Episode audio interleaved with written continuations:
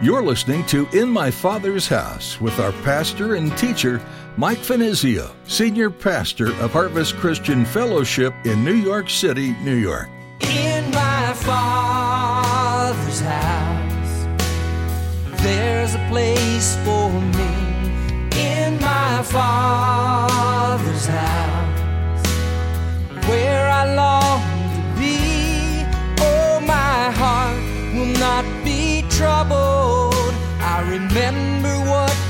said. You'll return that I might live in my Father's house.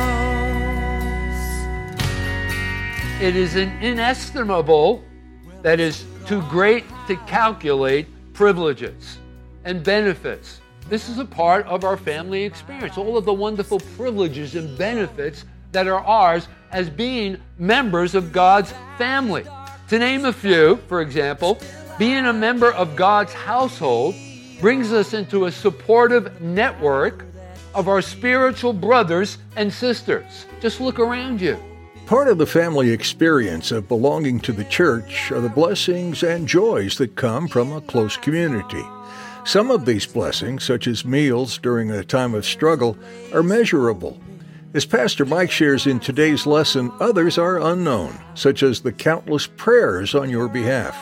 It is a blessing to share with others, which means at times you must allow others to bless you.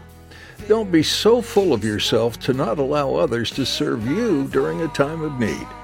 Now, here's Pastor Mike in the book of Ephesians, chapter 2, as he begins his message Images of the Church.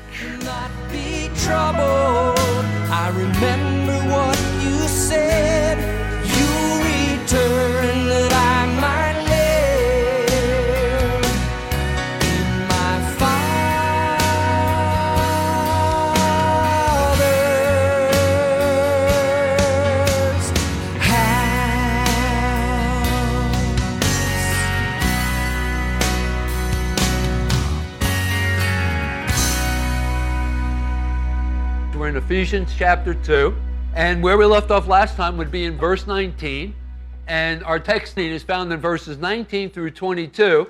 And the title of this message is Images of the Church. Images of the Church. So, with that said, let's go ahead and read that text of Scripture, Ephesians chapter 2, beginning in verse 19. Now, therefore, and whenever you see a wherefore or a therefore, what does that suggest? The writer is drawing a conclusion, right? Now, therefore, you are no longer strangers and foreigners, but fellow citizens. He's particularly thinking about Gentiles who have been grafted in to the family of God. No longer was God exclusively ministering to and dealing with the nation of Israel, but now he's broadened and widened his approach to include the Gentiles. And so now, therefore, you, Gentiles, are no longer strangers and foreigners, but fellow citizens with the saints and members of the household of God. Having been built on the foundation of the apostles and prophets, Jesus Christ himself being the chief cornerstone, in whom the whole building being fit, fitted together, grows into a holy temple in the Lord in whom you also are being built together for a dwelling place of God in the Spirit. So, once again, this message images of the church. Now, over the last couple of weeks, everything that's been recorded is actually leading up to, building towards, a consideration of the church, which is a major theme of the book here of Ephesus or the book of Ephesians. Notice in chapter 1 and verse 22, it says, And he, that is God the Father in context, put all things under his feet, his feet would be a reference to Jesus, and gave him to be head over all things to the church. And so everything has been building to a full treatment of this subject. Now, here in our text, verses 19 through 22, we have three great biblical images or pictures relating to what the church is and how the church functions. let me give you a quick, brief outline. The church is, first of all, as is suggested, verses 19 through 22, first of all, it is considered, or we should consider it, as a kingdom. Secondly, as a family. And then thirdly, as a building or a temple. So let's take them now in that order. So, first of all, we want to consider the church from the angle and the consideration of it being a part of God's kingdom. Let's go back to our text. Notice in verse 19. What does it say? Now, therefore, you are no longer strangers and foreigners, but fellow citizens with the saints. And so the idea is that we've now entered into God's kingdom. And what a rich field this first picture unfolds. You know, this kingdom is something that is referred to, if you think about it, that is God's kingdom, both in the Old and New Testament alike. In the New Testament, we think of the Old Testament theocracy. What is a theocracy? You've probably heard that word used before. Theocracy is basically a people who are solely, exclusively ruled by God. You see, in the beginnings, that was God's plan. That was God's original intention. It was never God's plan for a king to be placed to rule over his people, Israel. But you know what? That was Israel's desire. You know, they looked around them and they saw the other nations that surrounded them with their kings and their leaders. And so they asked God, they requested that God would uh, raise up a king for them. Up until that time, you know, from the time of Moses to the election of Saul, who was the first king over Israel, Israel was ruled as a theocracy that it was solely ruled by God. And so in the Old Testament, when we think of the Old Testament theocracy, in which God was the literal head of the earthly Jewish state. But then in the New Testament, for example, we think of the preaching of John the Baptist. Like, for example, in Matthew's Gospel in chapter 3 and verse 2, when he's calling all men. Remember, his, his ministry was that of not only being the forerunner of Christ to prepare the way, but he was also calling people to repentance. And so in Matthew's gospel in chapter 3 and verse 2, he put it this way Repent, for the kingdom of heaven is at hand or is at nigh. Or Jesus himself declaring in Luke's gospel in chapter 17 and verse 21, he said, The kingdom of God is within you. Also, think about this we pray for the coming of that kingdom each time we recite the Lord's Prayer. In Matthew's Gospel in chapter 6 and verse 10, we pray, Your kingdom come, your will be done on earth as it is in heaven.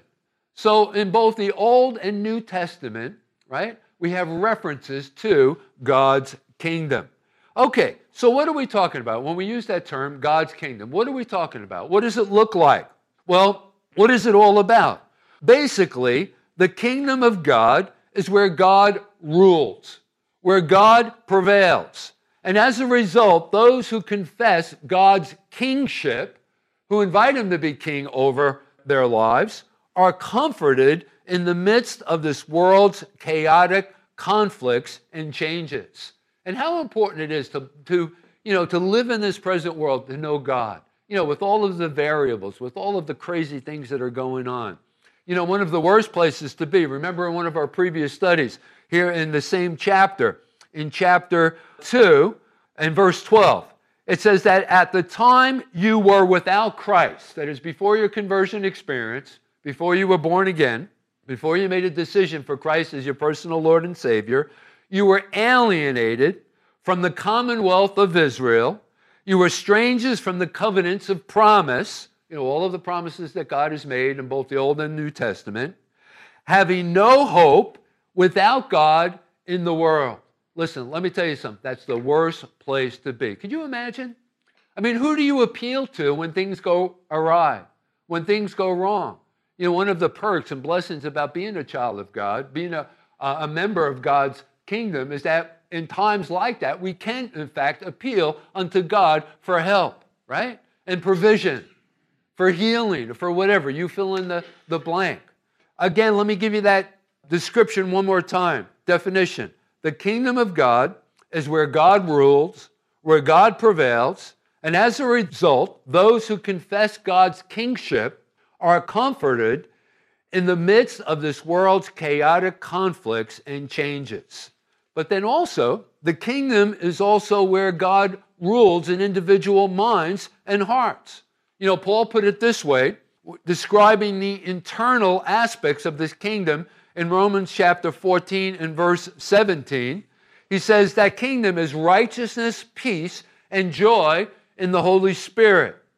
And so presently, the kingdom comes whenever the righteousness, peace, and joy of Jesus enters an individual, an individual's life, and transforms that life and brings spiritual blessings. And listen, gang, it is a kingdom like no other kingdom. It's a kingdom that cannot be shaken or destroyed. And so the first picture that's being painted and presented to us here in our text of Scripture is that of the church is a kingdom. Now, the second image, let's go back to our text, of the church is that of a family. If you're taking notes, write that down. Notice in verse 19, let's go back to verse 19 again. Notice in the latter part of verse 19, Paul puts it this way as it relates to family. He says, and members of God's household. That's who we've become. We are members of God's household or family. Now, how do we become members of that family? Well, listen, even as we were born into our natural families, our moms and dads, right? We had to be born again to be born into God's family. Okay, so what does that look like? Well, that is not some formal relationship. It's not some club. It's not some association. It's family. Think about that.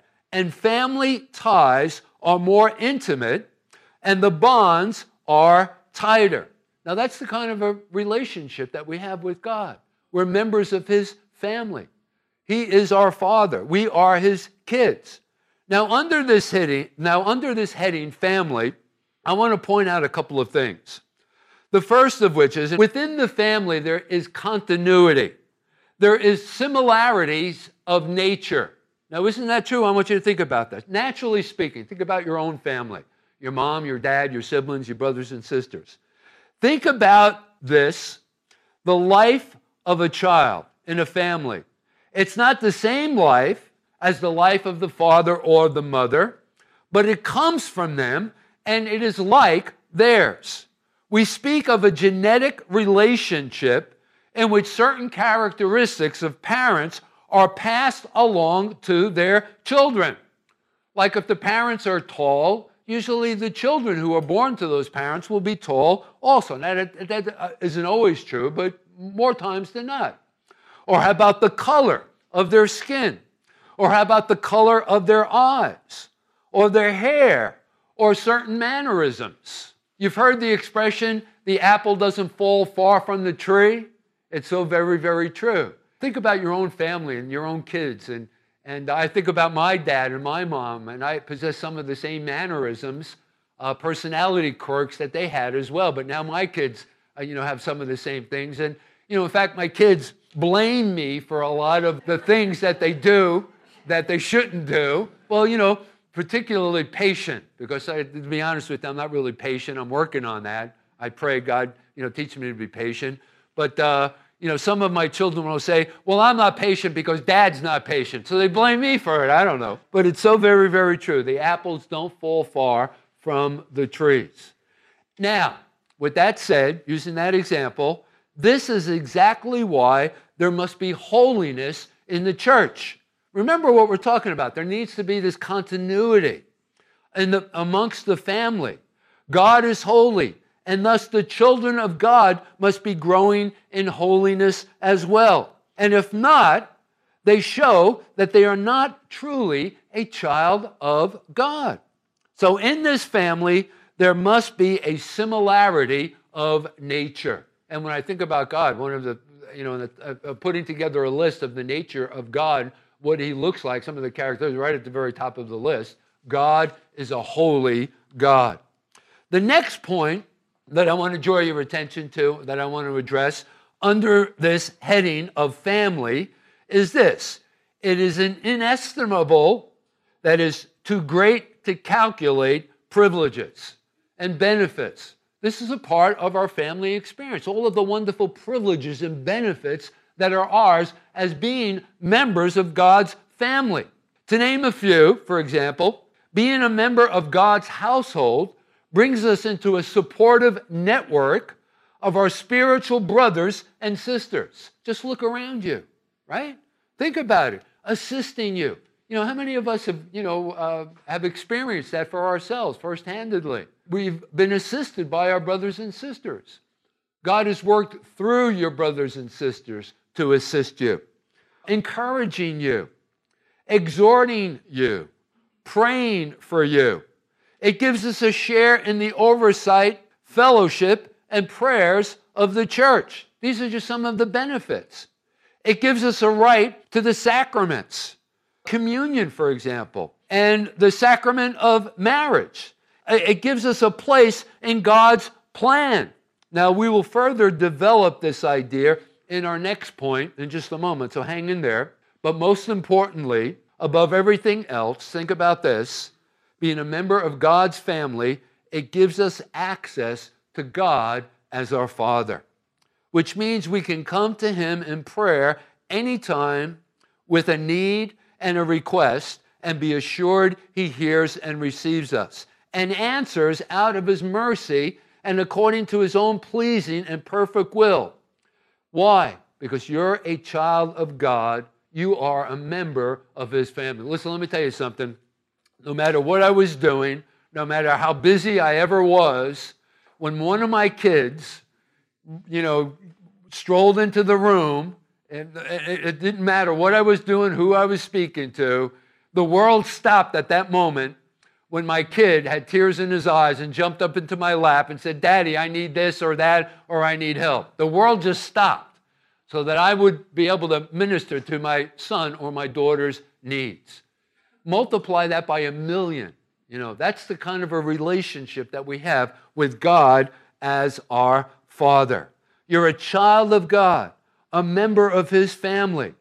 Now, so that's the second picture that's painted here for us the church. The first, once again, that of a kingdom. The second is that of a family. The third and final picture that's painted for us is that of a building. The church is likened unto a building, or more accurately, a temple. Let's go back to our text. Let's read verses 20 through 22 once again.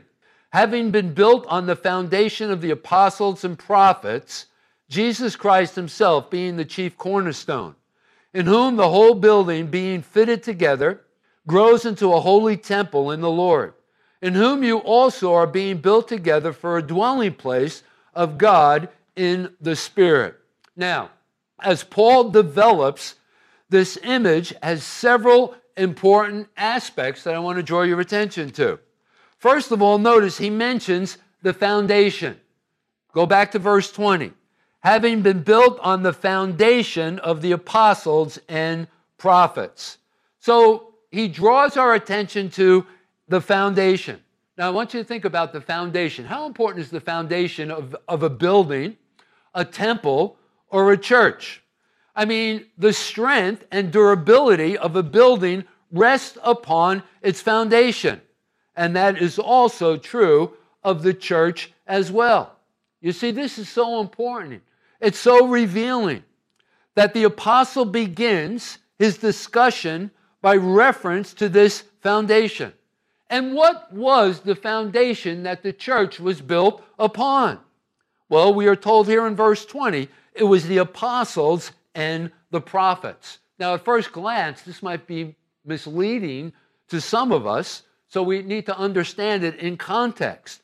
Listen, don't be confused here. Remember, the apostles and the prophets, the church wasn't built upon the apostles and the prophets, it was built upon the person of Jesus Christ, you see. It's the apostles and prophets were the appointed, inspired witnesses of Christ, you see. They testified to him that he was the foundation of the church. Like, for example, let me give you a couple of cross references. In Matthew's Gospel, in chapter 16 and verse 18, now I got to set this up for you so that you'll understand it to make the point I'm going to go a long way here to make this point, but there was some confusion about the identity of who Christ was. So Jesus got together with some of his disciples and he asked them the question Who do you say that I am? And some of them responded, Well, uh, some say that you're Elijah the prophet. Some of you have said that you are John the Baptist who has come back to life. Others say that you are the prophet Jeremiah. And then he turns to Peter. I don't know why he turned to Peter, but finally Peter got it right, right? So many times Peter got it wrong. But anyway, he turns to Peter and he says, Peter, who do you say that I am? And Peter responded by inspiration only way that you can explain this is by putting the Holy Spirit behind what Peter said. He says, Thou art the Christ, the Son of the living God. And then Jesus responded and he says, Upon this rock, the cornerstone, upon this rock I will build my church, and the gates of hell shall not prevail against it. What rock? What foundation? Thou art the Christ, the anointed one, the Messiah. Thou art the Christ, the Son of the living God. How can people get this wrong? When they think that he Jesus was referring to Peter as the rock that he was going to build the church upon, like Peter was going to become the first pope or something like that. How crazy is that interpretation of that verse of scripture? It's, it's totally out of context. And so, anyway, Jesus, the foundational stone, the foundation that the church is built upon, is the revealed truth of God centering in the person and work of Jesus Christ. It's the gospel, it's the gospel message. And listen, where this is present, where the gospel is being taught, and we pride ourselves, if I can use that word pride, we pride ourselves in doing exactly that and being teachers of God's word, his gospel. Where this is present, where the gospel is being taught, it lends itself to the church being blessed. But not only being blessed, but it provides an opportunity for Christ to manifest himself amongst his people. Notice, aren't we told exactly that in verse 22? Go back to our text. In verse 22, it says, Together to become a dwelling in which God lives by his Spirit. What is he talking about? He's talking about this building. He's talking about this loft, if you will, more, you know, more accurately. This is a place where God can manifest himself, where Jesus can manifest himself to us through the study and the teaching of the Word of God. How precious is that? It doesn't matter the size of the room, the decor of the room, how ornate the room might be. Doesn't matter how many people are in the room, whether there are many or few where the gospel is being taught, it provides an opportunity and it lends itself for Christ to reveal himself to his people. Is there anything more precious than that, folks?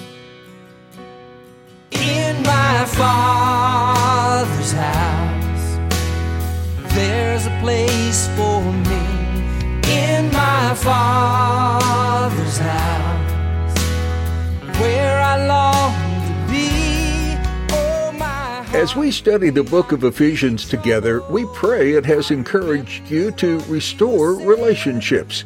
Unity can be such a hard task to accomplish, but as the Apostle Paul wrote, unity binds us together in Jesus. If there's someone in your life that you need to reach out to today, know we are praying both for you and for them. You've been listening to In My Father's House, and we're so glad you tuned in to hear today's teaching with Pastor Mike. To listen to today's message again or to hear more from Pastor Mike, just search for In My Father's House on your favorite podcast platform and be sure to subscribe. You can also find us on Facebook and Instagram to keep up to date on our day to day happenings. If you're looking for a place in Midtown Manhattan to come together with others and worship Jesus, We'd love to have you join us this Sunday for worship at Harvest Christian Fellowship. You'll be able to reserve your seat and get directions to our easy access point at harvestnyc.org. We're also streaming each Sunday and Thursday evening so everyone has the chance to attend, even if you can't make it in person. If this broadcast has been an encouragement to you, would you consider supporting us?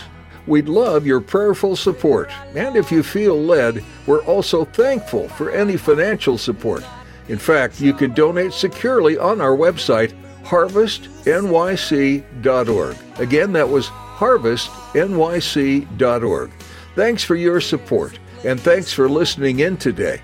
Join us again next time for more, right here on In My Father's House. Where